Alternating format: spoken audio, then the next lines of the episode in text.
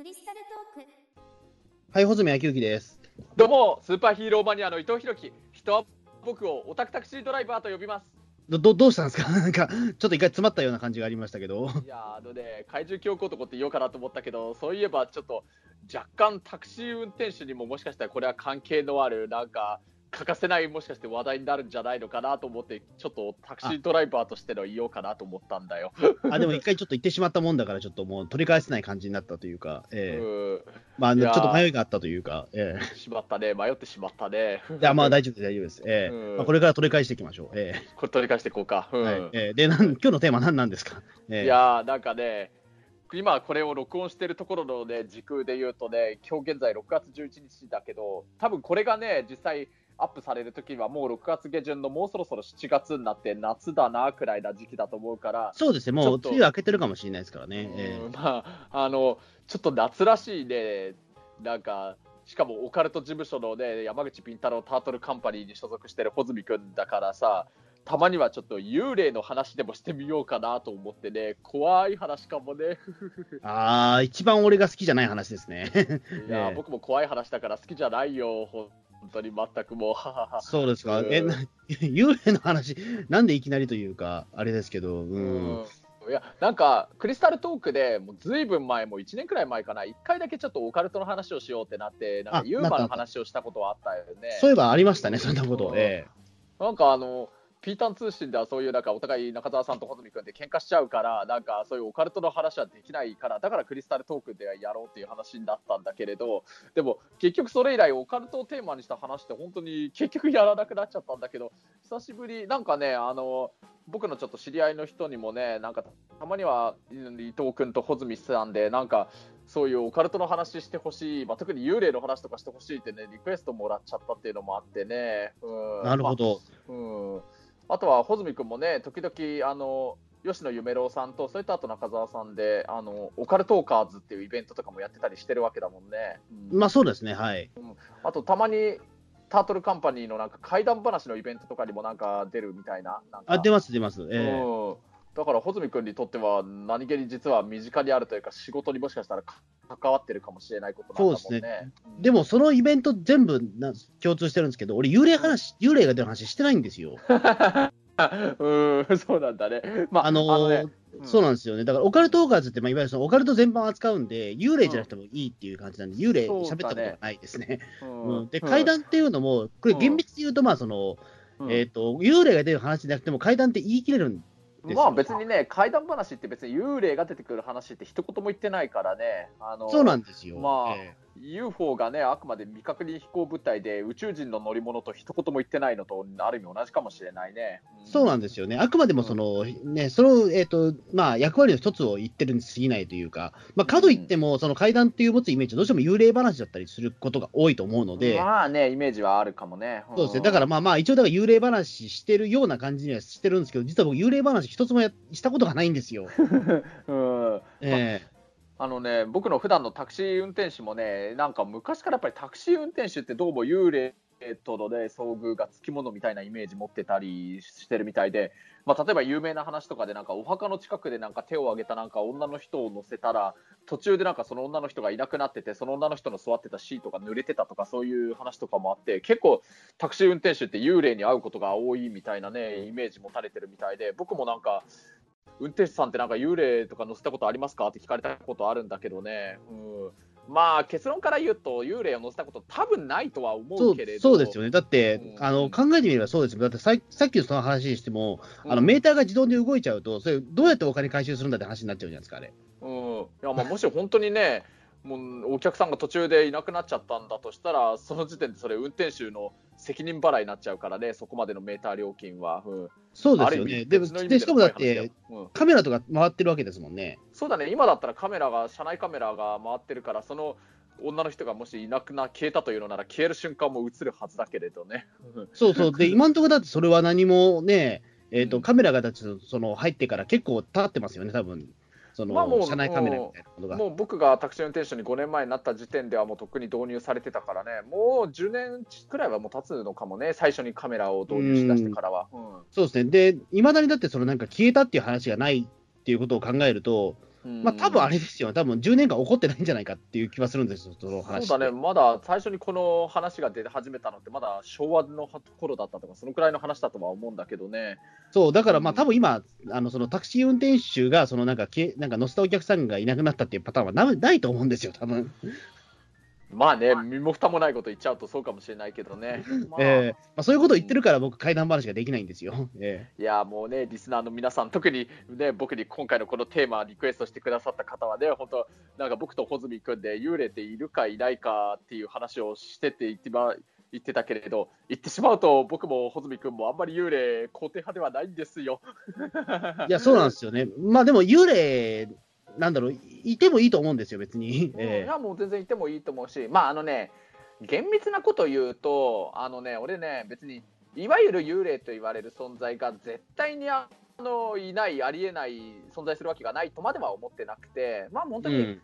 いる可能性もあるなとも思うし、うん、まあもういてもおかしくないかなとは思う時はあるんだよね。やっぱりあの人間のあの生きてた時のそういういわゆる残留思念というかいろんな気持ちとか強い気持ちが残ってると何かしらの、まあ、多分科学的ななんか仕組みはあるとは思うんだけれど、いわゆる残像みたいな形であのその人の生きてた時の姿が映像として残る可能性はあるんじゃないのかなとは思う時があって、それはいわゆる俗に言う幽霊ってことだとしたらもしかしたらいないことはないのかなと思う時はあるけれど、ただねあのいわゆるあの幽霊が生きてる人間に対して何かしらいろんなだからリングとか呪音とかみたいになんか危害を加えるっていうのはあれはちょっとあのホラー映画の見過ぎなのではないかなと思ってしまうというか。そうですね、だからまあ な, なんていうかその幽霊が怖いことをするというかそのそうそう、えーとうん、なんか人を襲う系の話ってのは僕も全然ピンときてなくて、うん、うんいや例えばなんかそこに例えば、えーとふわっとなんかいるぐらいの感じが僕リアルなんじゃないかなと思うんですよ。なんかそうだね、うん、人が襲ってくるものってそんなになんか俺パターンとしてないんじゃないかなと思うんですよ、うん、でもなんか怪談話って言ったら大体その襲ってくる話じゃないと話が成立しないわけじゃないですか、言ってしまうと。そうだね、本当だね。あのただ単にだからそのなんかいい人のなんかその幽霊がいてなんかふわっとなんか目の前に現れたみたいな話だったら成立しないわけじゃないですか、うん、その怪談話って、うん、まあねちょっとパワーが足りない話みたいになっちゃうよねそれって、うんうん、ということを考えると、うん、やっぱりだ大体の怪談話は着色してるんじゃないかなと僕は思うんですよ。まあね、それはそんな気はしちゃうよね、うんうん、あとはあの穂積君って本当ねその明治大正昭和時代のいろんなね事件とかそういうねニュース記事とか新聞記事を調べるねそういうのをやってるわけだけれど、実際のところ幽霊に襲われて何かあったっていうニュース記事みたいなのっていうのはあったりするもんなのかな。 あ, ありますよあ, あるにはあるんだ。あのただまあその新聞、まあ、いわゆるだからその幽霊とかっていうものは、まあ、その日本人のもともと意識の中に、ね、強く根付いているものではあるのでその、うん、霊というものに対してはだから普通に新聞記事でも霊が現れた的なものは結構あるんですよ。ああるにはあるんだね、うん、そうなんですよ。だからなんかその幽霊が現れてなんかあの大変でしたみたいな話はなんか明治時代の新聞とか載ったりとかするんですよ意外と。あとまあそのなんかよよ妖怪が現れましたとかはよくある。ええうんまあ、それはでも穂積君の分析としてはそれはでも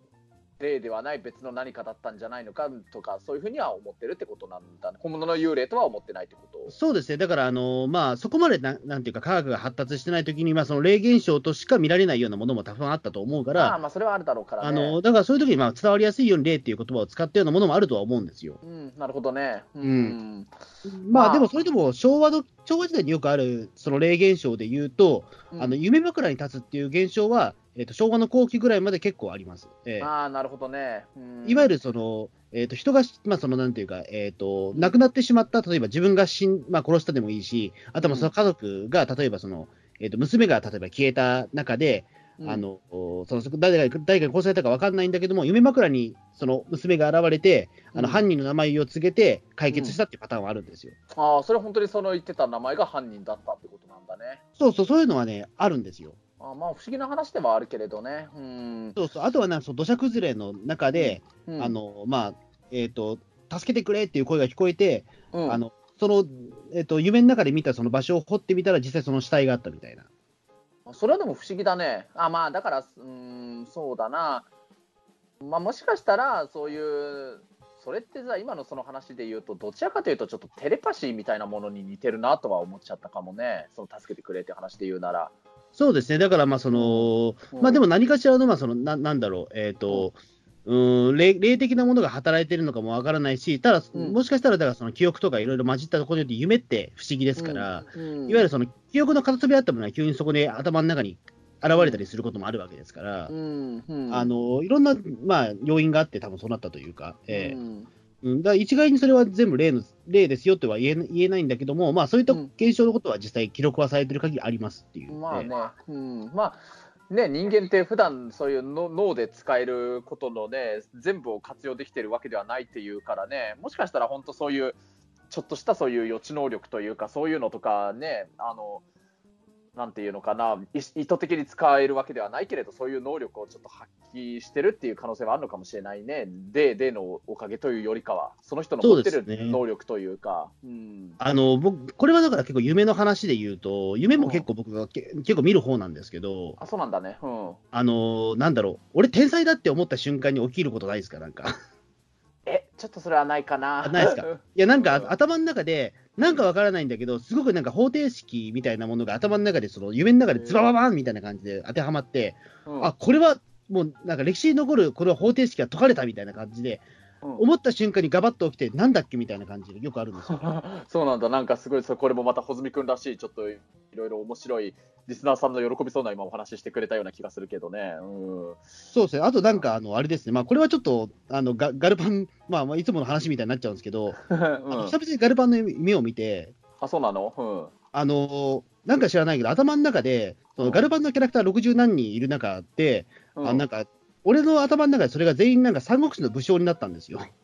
ははええ、うん、いわゆる西住美穂が、まあ、その劉備玄徳っていう職の武将になったりとか、はあ、あのえっ、ー、とあれですね、だからあの曹操がそのえっ、ー、とまあダージになったりみたいな、えー、孫権は誰だみたいなことをなんか頭の中でそれをずっと思い浮かべる夢をなんかずっとやって、確かろくじゅうにん全部全部埋まったんですよ、それで。夢の中で面白いね、まあ、夢って確かになんか説明が難しいような、なんかなんでやねんって思うような面白いなんかやつとか出て出たりするから ね, そうですね、うんまあ、でも多分そのガルパンと三国志合わせたネタって多分ないと思うから、うん、あの逆に言うと俺それ夢の中で見たことによって な, なんだろうあのそこでうまく合致したってなんかすごいなと思って、えーあまあ、今だったらじゃあこれ穂積君のオリジナルみたいな風にできるんじゃないの？他に今のところつばつかないだ、えー、俺あくまで夢の中で見た話だよっていう、えー、うん、いやいいと思う。まあ僕の場合ね、夢で言うとね、大抵あの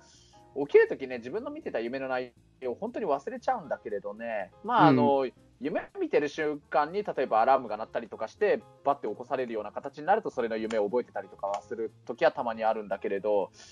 やっぱりねなんか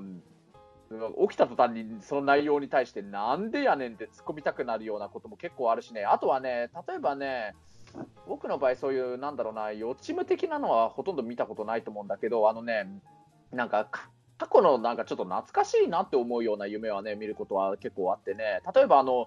面識がないその、その人同士は面識がないはずの、例えば小学生の時に友達だった人とあの例えば中学とか高校の時に友達だった人が な, なぜか同じ場所にいて僕となんか遊んでるみたいな夢見ることあってね、あなんか夢の共演だなって思ったりとかすることはあるかな、うん、ああそっか、だ結構だから伊藤さんが見る夢って自分が主役というかその自分視点なんですね。そうだね、あのねなんだろうね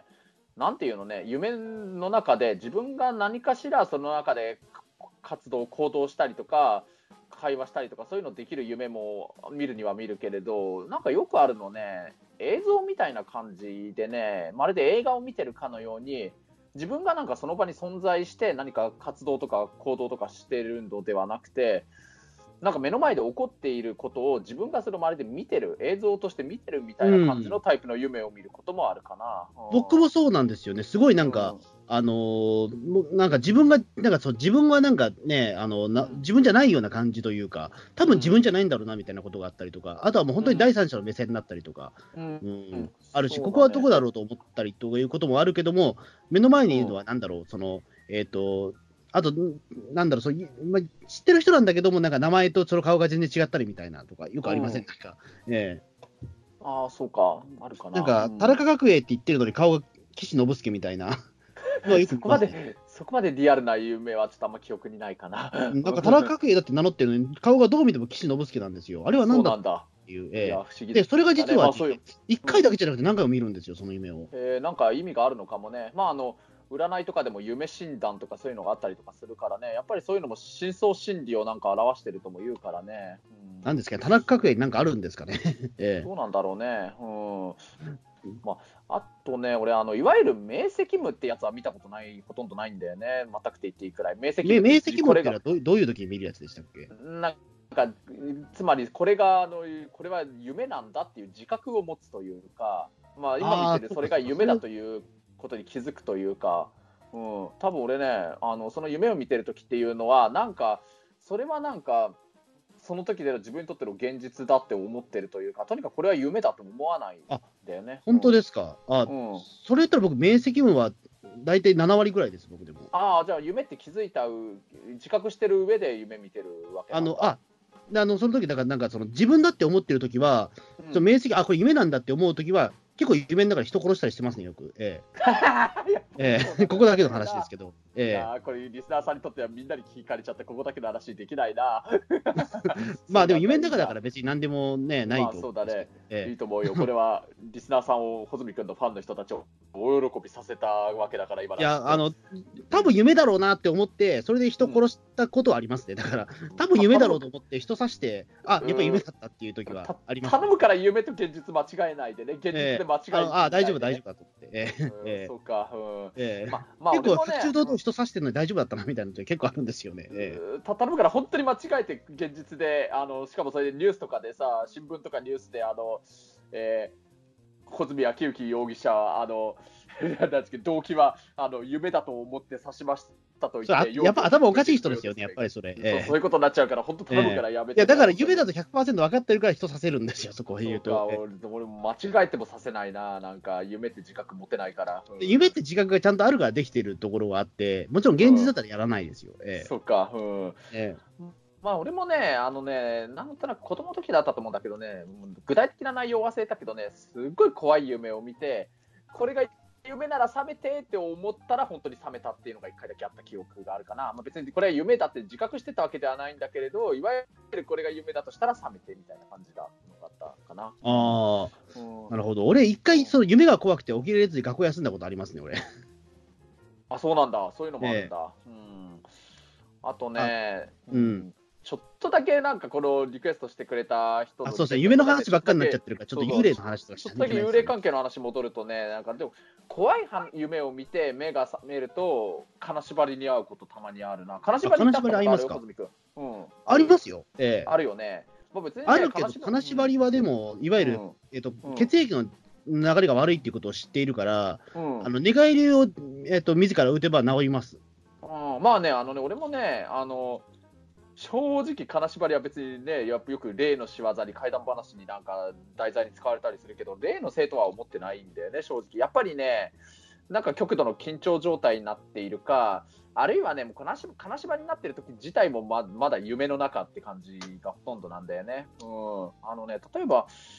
なんか一見ね、もう目が覚めて自分がもう目開いてて自分の起きた時に目の前にある天井が見えるみたいに見えるかもしれないけれど、それってもう本当に自分がその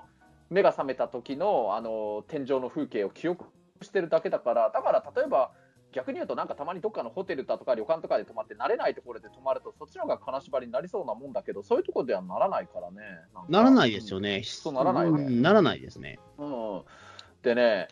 たまにね、まあだから俺もそれねあのはたちになるちょっと前くらいかな、だから本当にそういうまだ夢の一部っていうのをどっかで見て知ったから、それからも全然焦らなくなったからね、まあ、それまでそれより前のまだ完全に子供だった頃とかはやっぱり怪談話とか見てた影響もあってすごい焦って泣きそうになるくらいビビってたこととかあったけれど、まあ、あのたまに今も自分もなんか完全に寝つけ寝つきが足りなくて金縛りになるんだと思うんだけど、その時はあーなんかあー金縛りになってるや、それこそだから明晰夢じゃないけど、これでもどうせ夢の一種だから目つぶって落ち着いてよってなったらもう全然金縛り解けてそのまま寝つけちゃうからね、うん、そうですよね、まあ、だからそう思うと金縛りってやっぱりかからなくなりましたね、僕も全然そう思うと、ね、そうだね、本当だからそもそもかからなくなってるし、たまに本当にごくごく周りにかかったとしてもああ、なんか久しぶり金縛りになったな、そっか、うん、でもこれも夢の一種だから目つぶってよって感じになるね。うん、あのね、まあ、ただね、一回ね、あのよく金縛りになってる人がその金縛りになってる状態で目の前になんか幽霊が現れたりのしかかってくるとかって話も聞くけれど、俺そういうのは子供の時からそういうのが現れたっていうのはなかったんだけど、ただね、まだあれいちねん経たないくらいかな、なんか、はい、幽霊かどうかわかんないんだけど、なんか全身 黒, 黒い格好した変なのが、変なのとしかなんか表現できないけれど、そういうのがまさに俺になんかのしかかってきたっていうのがあったんでね、金縛りであって。えーうん、実際ね、重さを感じたの、うんうん、のしかかってきてるという重さ、そういう一生俺焦ったけどね、それさすがに、うわ、なんか初めて俺金縛りに会った時にそんなの見たぞと思ったんだけれど、うん、まあいいけちょっと今すごいね、珍しく怖い話を今しちゃってるかもしれないけれど、ただ身も蓋もないことを言うとね、重さ感じるんだけど、でもまあちょっとリアルなだけな夢かなと思って目つぶって、ちょっと落ち着い一瞬焦ったけどちょっと落ち着いて目つぶってたらそのまま寝ついて何もなかったごめんね、まあ、そうです、意外とそんなリアルな階段そんな感じなんですよね、うん、いや本当にね、僕も、うん、あの山口敏太郎タートルカンパニーのにね、なんかのイベントで呼んでもらって、ちょっと タ, タクシーのね仕事中も明確な明らかな例みたいなのを載せたってのはないかもしれないけど、確かに若干不思議と言えなくもない不思議な話とかはあったりするからね、何年も仕事してるとそういう話とかはしたりするんだけれど、まあほとんどやっぱりリアルな話しちゃうとあんまりオチらしいオチがないところがちょっと申し訳ないんだけれどね。うん、うん、そうですよね、うん、なんかね、うーん、あとだから僕の場合だとその死者に関する考え方が違うから、やっぱりその霊的なものが見れないんじゃないかみたいなことよく言われるんですよ、なんか。ああ、前も言ってたもんね、本組君自身も、うん、あの人が悲しいっていう、その人が死んで悲しいっていう気持ちを、うん、なんで涙が流す、流すほど悲しいかっていうことを考えたときに、うん、あの僕の場合だとあれなんですよ、うん、あのえっと、自分より下の存在になって悲しいんですよ。あ、そうなんだ、へえ、うん、いわゆるその、えっと、その感情がなくなったことによって、うん、あの物になったことが悲しいんですよ、いわゆる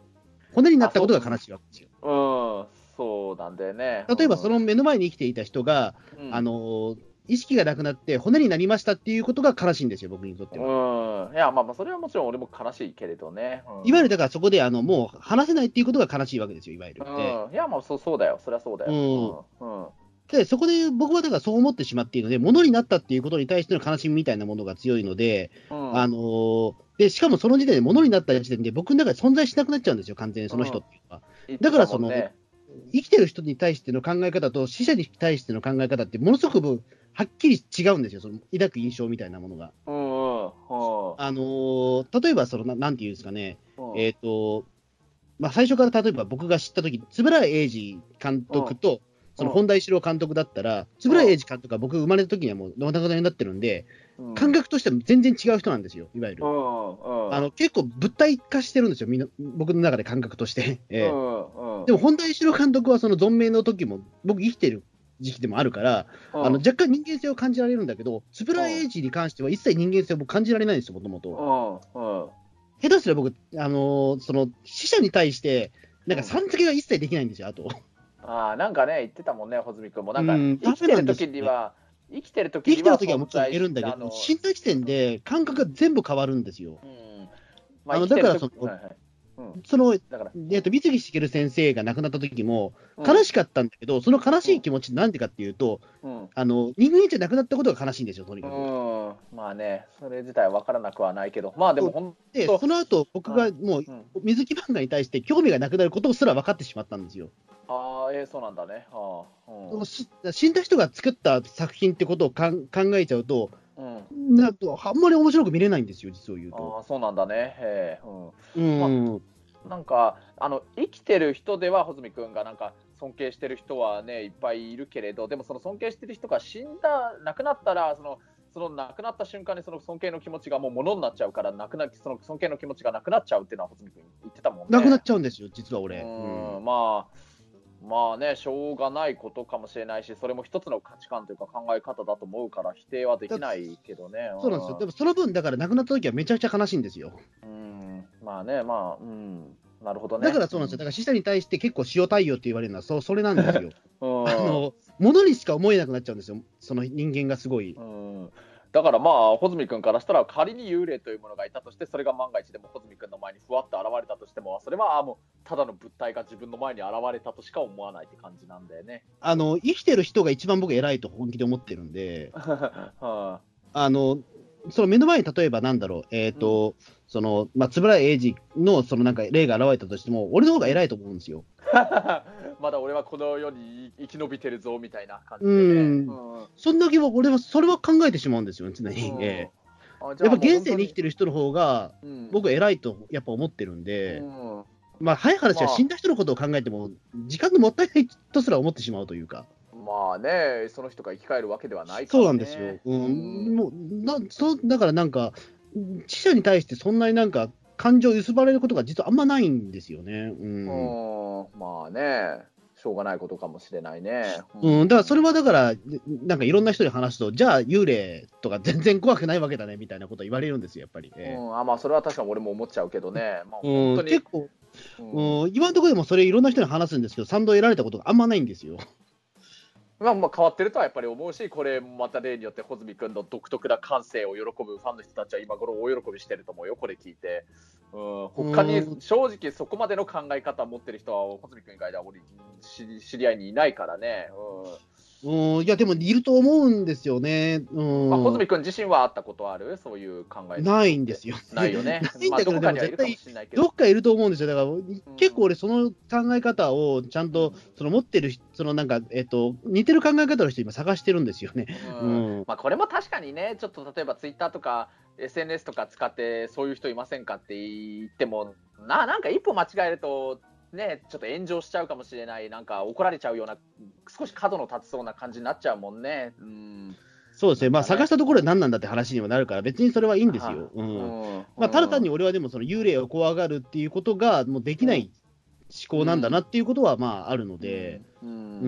ん、まあ、例えばだその 何, 何かしらその 怖, い怖いとかっていうことに関してすごくだって人間って曖昧なんですよ言ってしまうと、ああの例えばゴキブリが怖いとかネズミが怖いとかってあるじゃないですか人それぞれ、うん、でも人から見ればその全然そのゴキブリなんて怖くねえよっていう人ももちろんいるわけだから、うん、あの別にそれはあの潜在意識とは関係ない話だと思うんですよ、些細なことだと思うんですよ、うん、ええ、まあ、だ僕もだからその死生観に関しては些細なことだと思うんですよ自分の中ではすごい、うん、まあそうだね、うん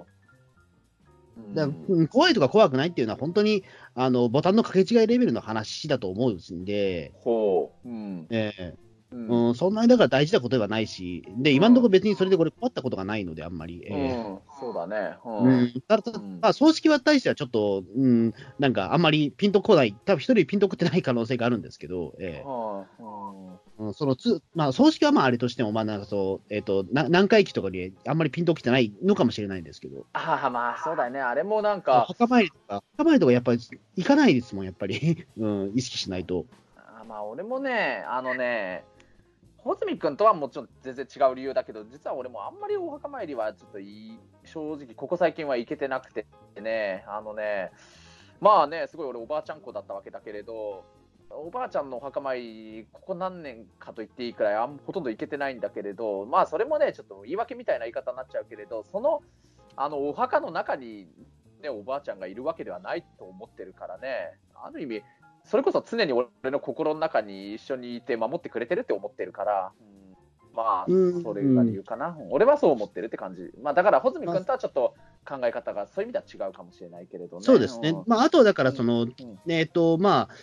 まあ、やっぱりその、まあえー、とうち の, そのじいちゃんの、まあ、故郷が山梨とかなんで、そこはまあ比較的そのなんだろう一族の墓みたいなことは結構大事にするんですけど、そこで分かるのは、まあうん、あのそうでもしないとやっぱりその一族が集まらないからっていうのもあるんですよね事情としてね、うんまあまあ、だからその墓を守るっていうのは大事だったりとか、うん、そのいわゆる一族が集まる場所を守るためにその墓守るみたいなところはあったりとか、うんまあ、それも そ, そうだよねと思うよ、うんまあ、それは多分大事だと思うんですけど、うん、まあでももう僕の代になっちゃうともうそれ関係なくなってるんで、えーうんうん、だからそういう意味で言うとあんまりその霊とかに対してあんまり、う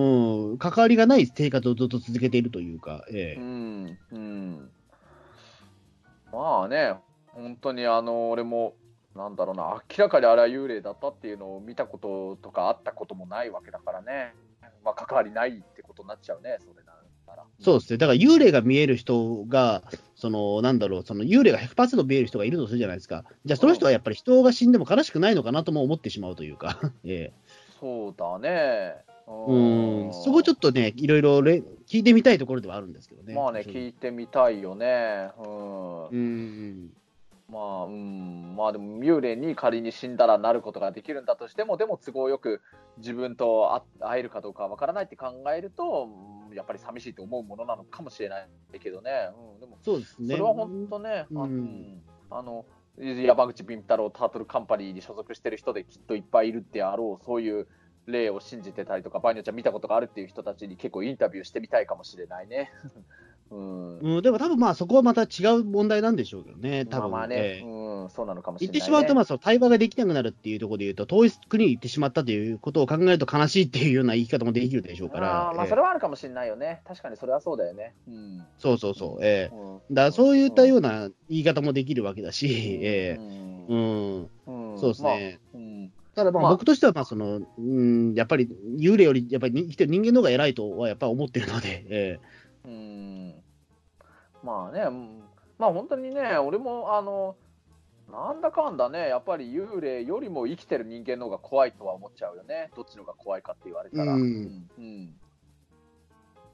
そうだね。そうね、だから本当にだから今そのリクエストくれた方に本当に申し訳ない話をばっかり続いてるような感覚ではあるんですけど、いや、まあ、まあまあ喜んでくれてるんじゃないかな、その人も言ってたのがね、こういう話を求めてるのか全然わからないんですけど、うんえー、まあでもね言ってたのね、僕と穂積君のこのやり取りでね、なんか伊藤さんはすごくなんか純粋で素直な感じで喋ってるけど、それで穂積さんはやっぱりクールでニヒリなどこか冷めた感じで喋ってるから、それのなんかふたりの対比がすごく面白いとは言ってくれてたから、うんまあ、満足してくれてるんじゃないかなとは思うよまあ聞いてみるけどさ、えーまあ、これが明らかになるのはあとにしゅうかんごくらいの時空になってからだけどね、えーうん、そうですね、うんまあ、ちょうど多分、ね、梅雨明けてる頃だと思いますけど、えーうん、そうだね、そうなるといよいよ怪談話のシーズンがやってくるからね、うん、そうですそうです、えーうんうん、多分もうその翌週には俺怪談ライブにこぐらい出てきますね多分、えーうん、もし興味持ちそうだったら連れてくるよ、そのリスナーの